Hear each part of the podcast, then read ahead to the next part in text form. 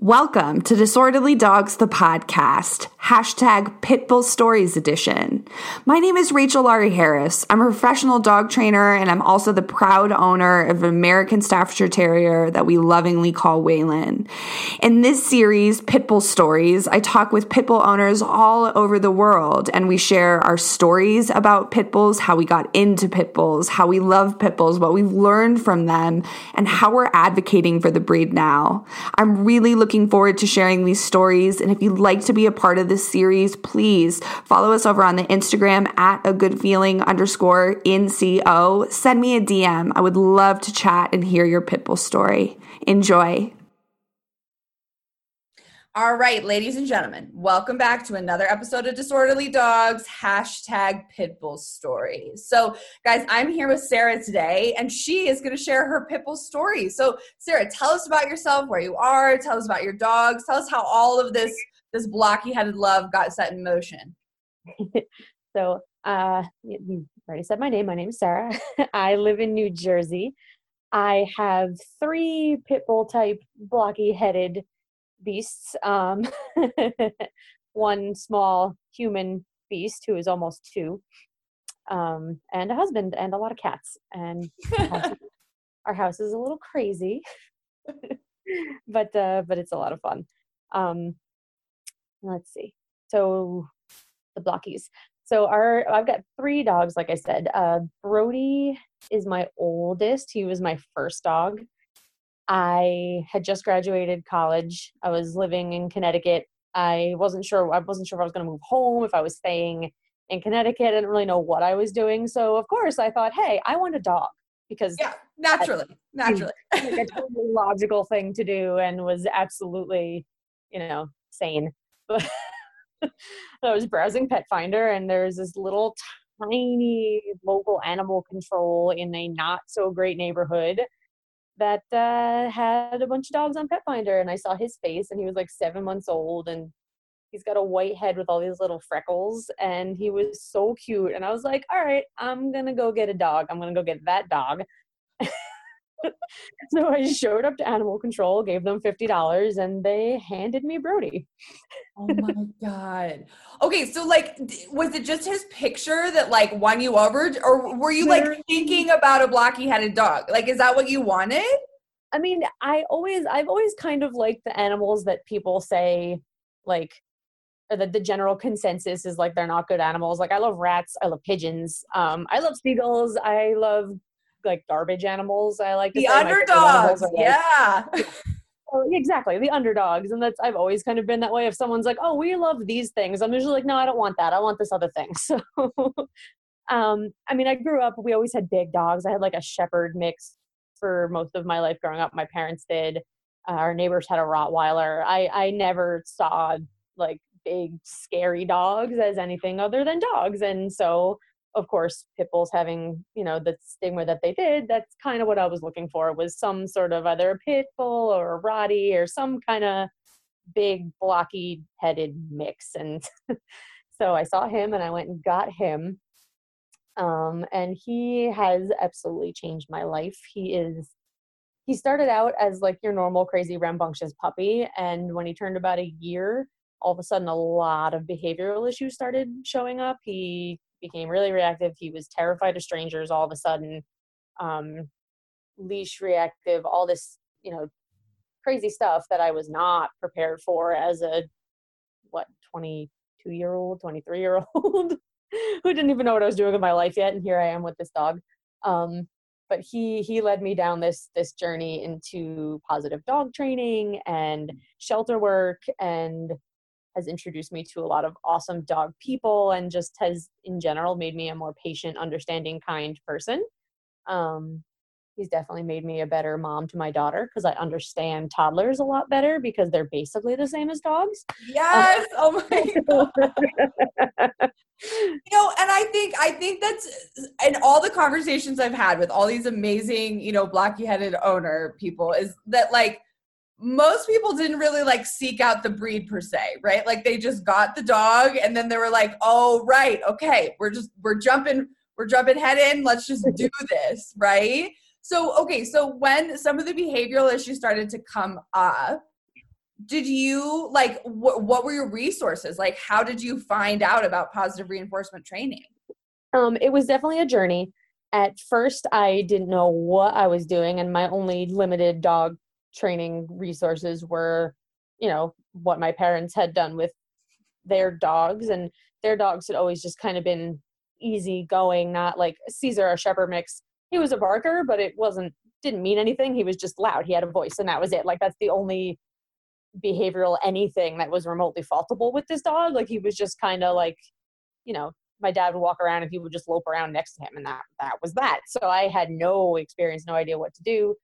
Um you know i i did some reading myself tr- initially tried doing like what i thought was positive reinforcement training now i know that i really didn't know what the heck i was doing and then ended up going to a different trainer who told me to use a prong collar on him and i did for about a month and then it made everything so much worse and he actually bit me during a walk because he redirected oh. and it it was he i've actually got three nice my mom i got a, i have a tattoo of him on my arm and my mom joked with me and was like you didn't need to get a tattoo. You've got marks to show that you have him because i've got i've got three giant puncture wounds like up and down my leg from him from when when things were really really bad. And then i was like you know what? This is not this is awful. It's not working. Like i feel really bad doing this to him. There's got to be a different way.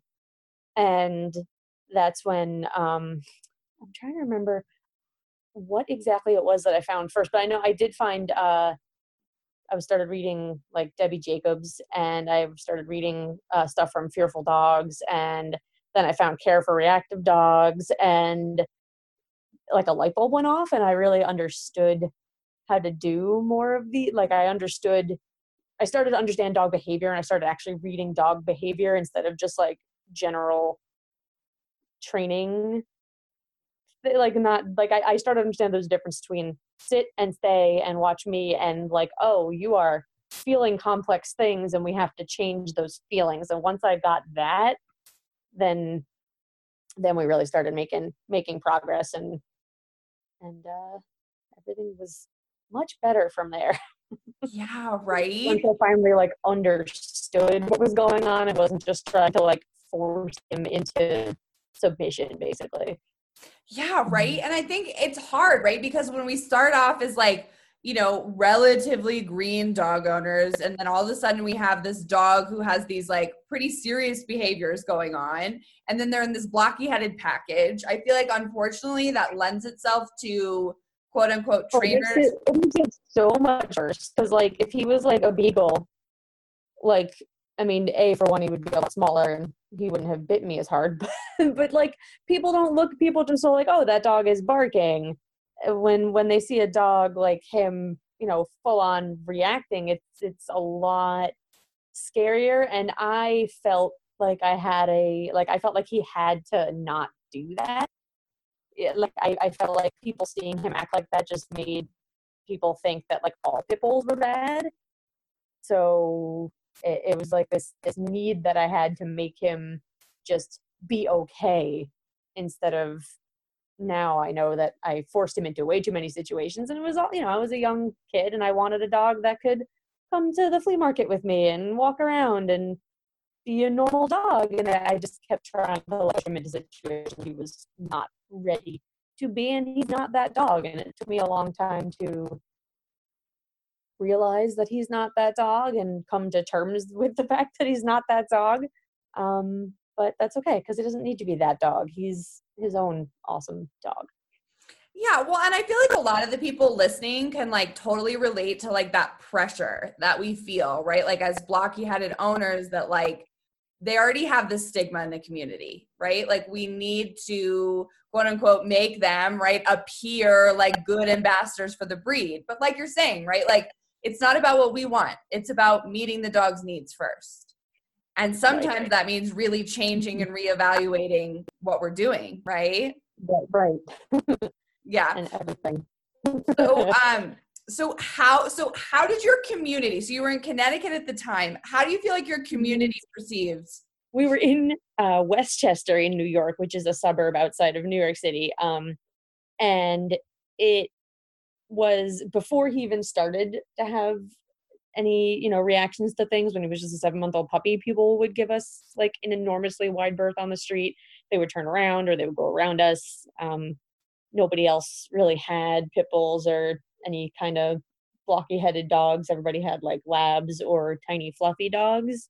So just going just moving in with him uh you know we we were facing difficulties and that was before any of his behavioral stuff popped up yeah, right. Okay, so where you are now, do you feel like the community is more accepting of blocky headed dogs?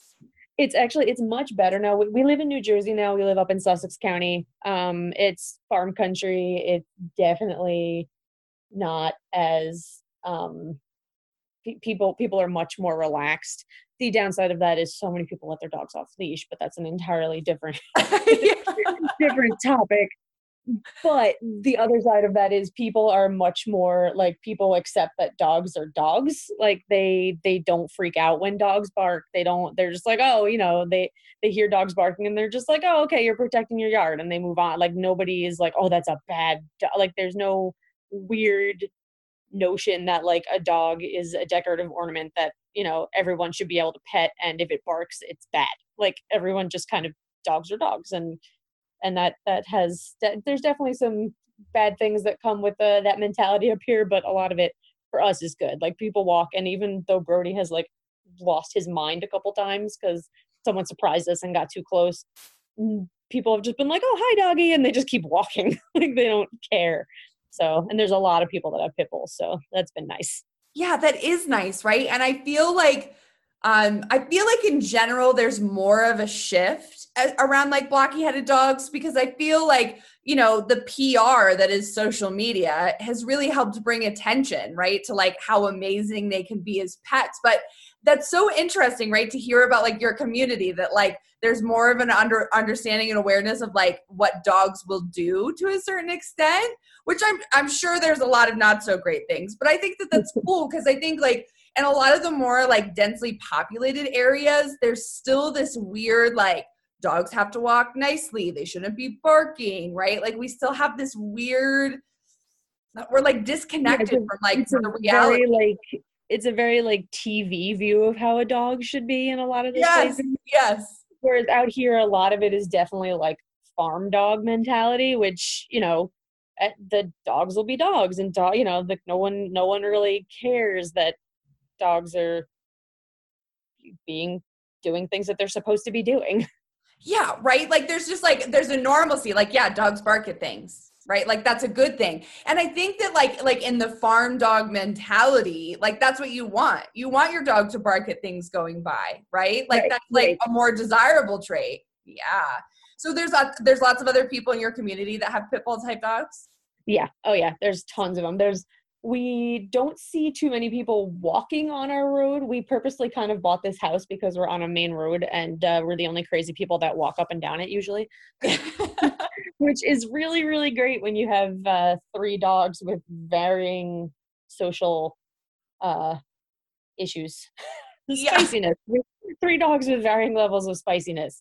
Um, but when we do walk, we see you know people have their dogs in their yards. Another benefit of living on a really busy road is that most people, at least on our street, keep their dogs in their yards because it's a really busy road. Um, but anyway, yeah, there's there's lots of lots of pitbull and pitbull type dogs and like just God knows what they are mutts that maybe look a little bit blocky in this area. For sure, for sure. So I want to get your perspective on this, Sarah, because I know that you are a mom to a human child as well. Like, what has been like the reaction from like your family members and like those in your circle as far as like having because are all your dogs blocky headed? Yes, they are. Um, yeah, right. So like having three blocky headed dogs and a young kid, like do you do you feel like you get like judgment from people? Do you feel like people are really able to understand like how do you properly manage a household to keep everybody safe? Um i think for the most part people understand how much work that i put in. Um although i do have to say that one of my least favorite like myths about pit bulls is the nanny dog thing which sounds like a weird thing to get hung up about but I feel like there are so many people that put their kids and their dogs in bad positions because they are so eager to prove that their dog is, you know, totally fine with what their kid is doing, or they just don't know and they're like, oh, you know, I, I have a pit bull and they're great with kids. And it's just, I mean, I'm sure you've seen photos and stuff on the internet that are just like, oh God, no, no, no, stop, stop, stop. do not let your child sit on your dog. Do not let your child draw on your dog. Do not, it's just like, oh, um, it's like whether it's a pit bull or a lab or a beagle or a Doberman or a Chihuahua, like just don't, don't, don't. um, but yeah, I feel like I did, I did so much work getting them kind of close to the idea of used to the idea of having a child in the house prior to Riley. None of them had been around kids really. Like I didn't really have friends with kids um, because of their varying social issues. You know, we don't spend a lot of time around little kids. Right. So this is this was a big, huge, giant change. Luckily, because uh, we so I started talking about Brody before, and I totally didn't even mention my, my other two. So I've got Brody, I've got Ellie, who we adopted after um, Hurricane Sandy. My friends found her running around Paterson, and then they needed somewhere for her to go. And I had just, um, my last foster had just been adopted. So uh, we took in Ellie, and she stayed. And she's great with people, loves people, like, will just sit there and melt into you for attention all day long. But she is very selective about other dogs and as she's gotten older she doesn't even want to interact with her two brothers. So we're an entirely like crate and rotate house. We have gates in every single doorway and ellie has her own like room off the kitchen and they we rotate out where they go. So that actually kind of helped because everything is already super gated off. Right you already had that management in place right? And like that was already your norm. It wasn't like changing up your routine well, I'm sure having a baby changed up your routine, but it did. But there was, you know, we already had that in place at least, which has also been super helpful with keeping a toddler out of things. But gates are gates are awesome.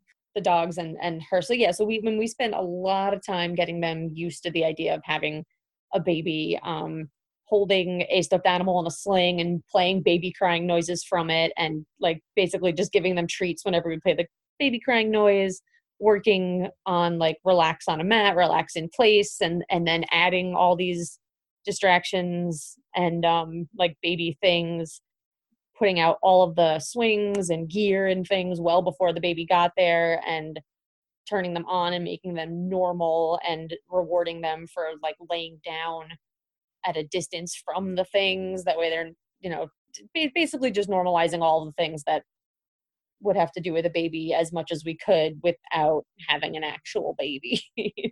yeah, and I I love that you brought up the nanny dog thing and that actually has come up in a lot of these conversations, right? Is that like why we think it's safe to leave babies and kids together, I don't really know, but it isn't, right? Like dogs are not nannies, dogs are dogs, right? And no matter the breed, we should not be putting our dogs in situations or our kids in situations, right, where they could be uncomfortable. Okay, so um, I want I want to give a shout out to your third dog who we haven't heard about yet. Okay, so there's Brody and yes. there's Ellie, and then who came after Brody that? and Ellie so the, the, then we have Lincoln. Lincoln Lincoln is my uh, so I thought Brody was my special boy with all of his issues and then we got Lincoln and Lincoln is is a special boy.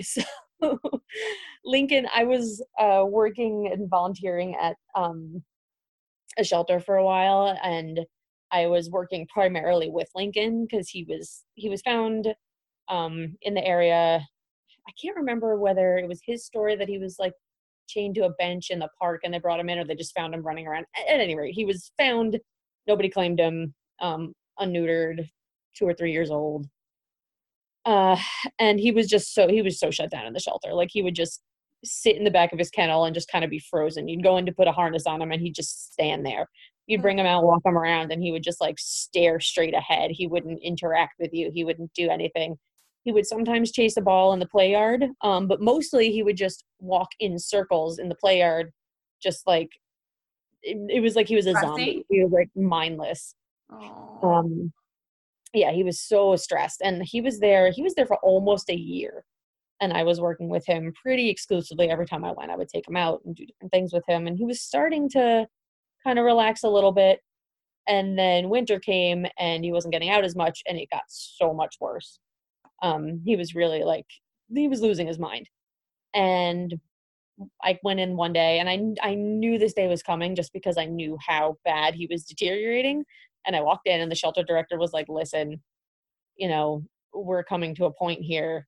He's not really adoptable at this point because he's so like we don't even know what his real personality is. He's like he's not, and he's not doing well. He's deteriorating in the kennel. So, you know, we're at a point where we're going to have to make a decision soon, and he, just I'm glad that you're here because I wanted to let you know that probably next week mm. we're we're gonna have to you know let him let him go because he's just he's he's absolutely miserable and it's been almost a year and i you know while i understood that it was absolutely heartbreaking for me. So i spent the whole next day making like a million phone calls and trying to get someone to, to help rally for him yeah. Yeah and knowing full well that i probably couldn't take him because you know we had ellie who doesn't handle other dogs like being up in her space well and bro i shouldn't even say that. She doesn't mind dogs being next to her. She just doesn't want to interact with them. If they like touch her then it's then she then she's done. Um and then we have brody who actually loves other dogs but needs a really slow intro. If he's if he's like you know a strange dog comes up to him he's not happy about it but once he's comfortable and relaxed once he realizes everything is okay then then he loves other dogs but you know the both of them we don't have a big house i was like we, i can't bring this dog home so I was trying and trying and trying to find someone to take him. And I couldn't find anyone to take him, especially, you know, I, I knew it was a long shot too, because I knew that he was kind of a wild card. Um, and the rescue that I had fostered for previously said that they would back him and put them on their pet finder, you know, if I were to foster him. So my husband told me that we could bring him home because he was very you know he knew that if they ended up killing him i would be inconsolable for ever and feel awful even though i knew it was you know if he couldn't come home with me that probably would have been the best option for him because he was just so anyway um yeah so we ended up bringing him home and he was living in our basement for like two weeks. Our unfinished i was like my neighbors are going to think that i'm crazy if they like look in the basement window and see like a dog living in a crate next to the boiler. Like i am just a nutcase. So we brought him home and did like really slow intros with with brody. And after like about a month they were okay to walk you know side by side on the leash. And then a little bit after that after about uh, probably almost two months lincoln responded to play invitations and they actually played, which was like the best thing because I hadn't seen him play with another dog, really do anything other than like, you know, walk with his head down. Oh. he was so shut down. And then, like, you know, he was getting more playful here with me, but still like not quite sure what to make of Brody. Um, and then he started playing with Brody, and then they get along so well, these two. So he ended up just staying. and, oh my god he's the reason I say he's my special child is because like for for a while when we first got probably for like the first two years when we first got him, he was great. He would walk and he would you know ignore other dogs. He was always a little shy around new people, but just kind of like oh, I don't know who you are, and if they just kind of ignored him, then he would be like oh okay everything's cool. And recently, all of a sudden, he doesn't I don't know if it's because of the baby and all the changes and it was just like too much for him. I don't know. I I I, don't know and I will never know. But all of a sudden now, he is not happy with people he doesn't know coming into the house. Like that's a whole thing we're working on. He has gotten like I don't want to say separation anxiety because I can leave without a problem, but if I'm in a different room than him and I like close the door. Like he just needs to be like up my butt basically. so that's that's presenting its own set of uh fun challenges, but but he i will say he is the best with with my daughter um ellie we're just very careful with because while she is awesome and she loves humans she she she'll tell she'll tell you when she's had enough of something and she'll you know she'll she'll growl she'll air snap. She's never bitten. She's got really good bite inhibition but that's not something you want to you know have a toddler test out. So we're very careful with their Yeah. interactions. Like they're usually fairly separate unless we're like right there. Um brody likes her and he you know he'll he'll let her pet him a little bit but he's older. He's 12 he's he's just when he's when he's resting which is what he does a lot now he doesn't want to be bothered so we don't you know we make sure that they are super separated all the time because we don't want her startling him while he's sleeping.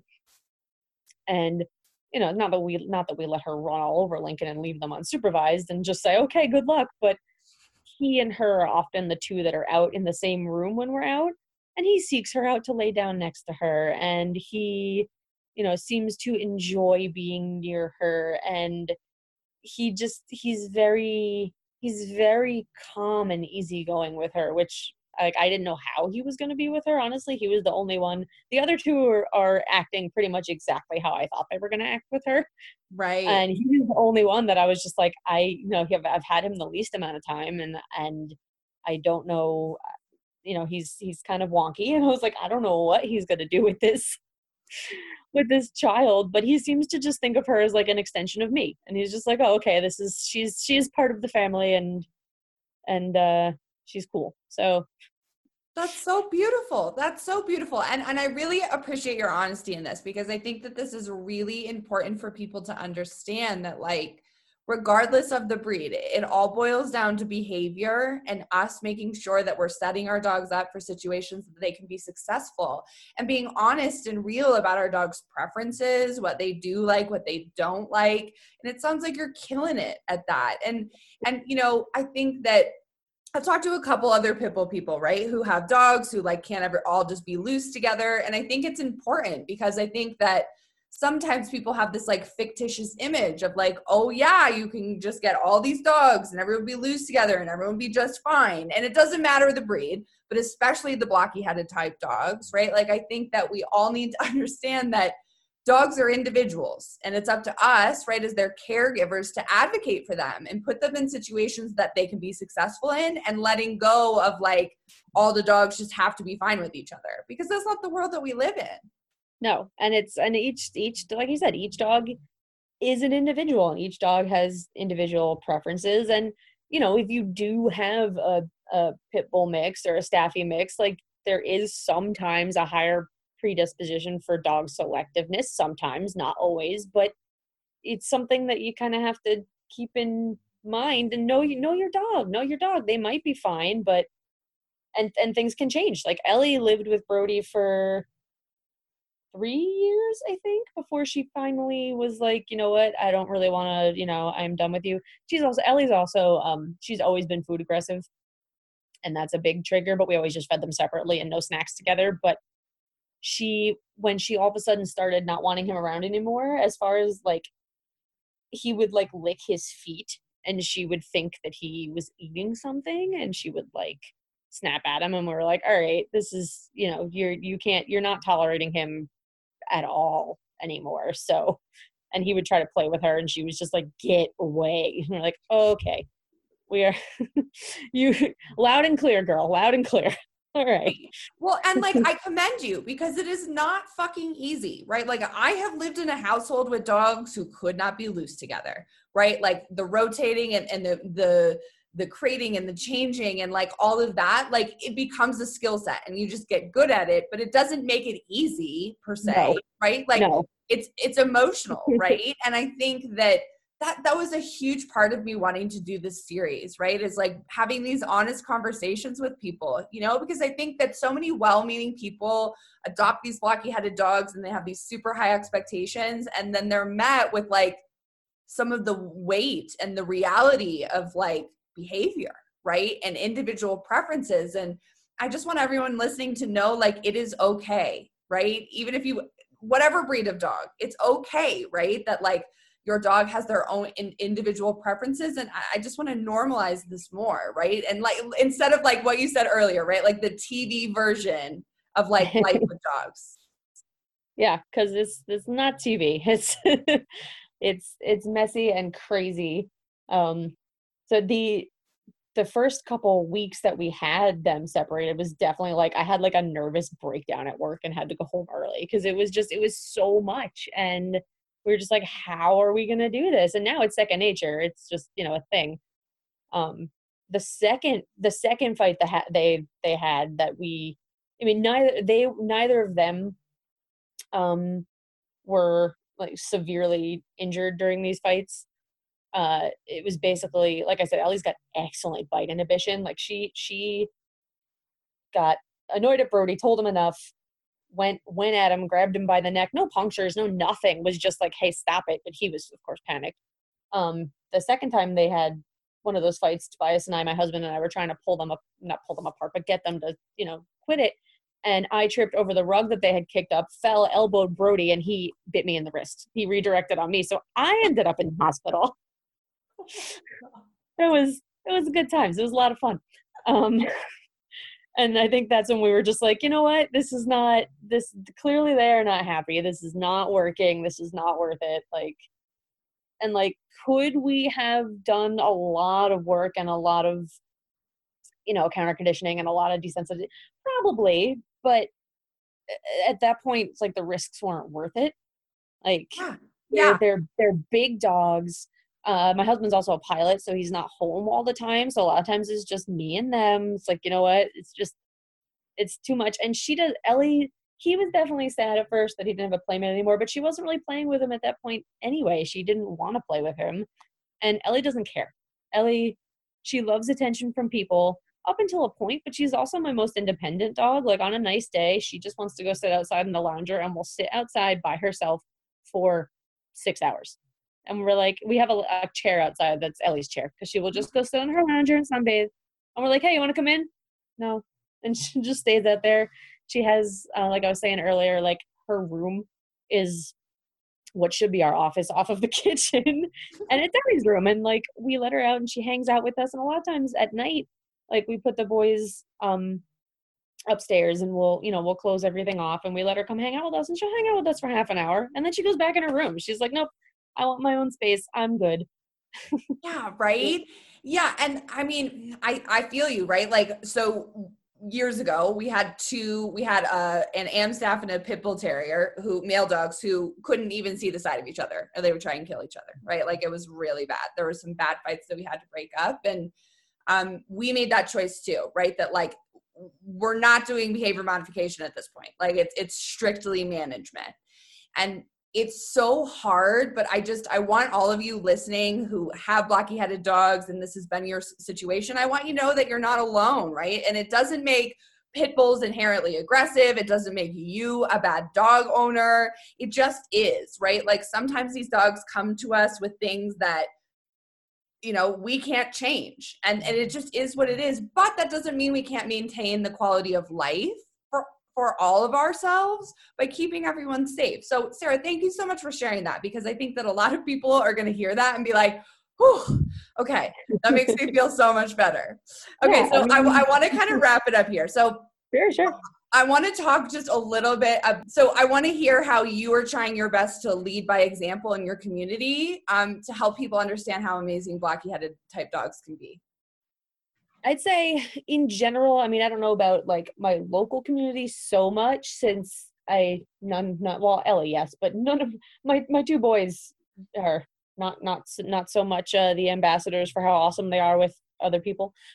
but I did a couple years ago. I started a um a Facebook page and an Instagram. Basically, when I started using you know behavioral modification techniques with Brody and getting into like dog behavior and dog training and realizing that this stuff works and there needs to be more you know more people out there like talking about it because i was just like if i i really wish that i had known all of this five years ago because it would have if i had started this out on the right foot back then like it would have been just so much better for everybody. So i started up you know it's, it's uh, two blockheads is my my handle online and i have a blog and a facebook page sadly have not been updated in a little while because you know human baby. Yeah, yeah, just slightly time consuming. Just slightly time consuming. A little bit.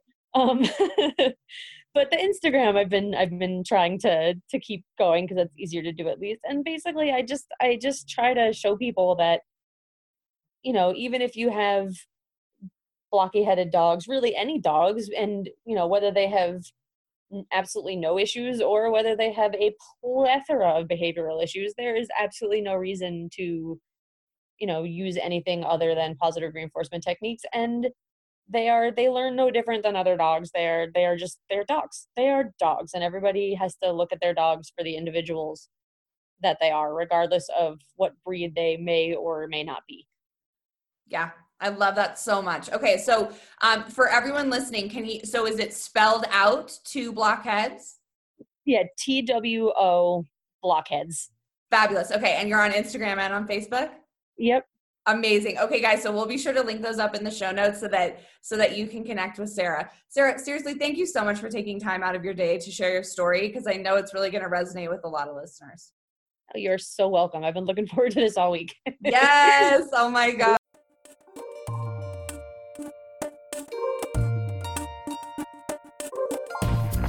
Thanks for tuning in. I hope you enjoyed the show. If you'd like to learn more about us, please check us out on Instagram at a good feeling underscore in co. You can also find us on Facebook at a good feeling dog training, as well as our website, agfdogtraining.com.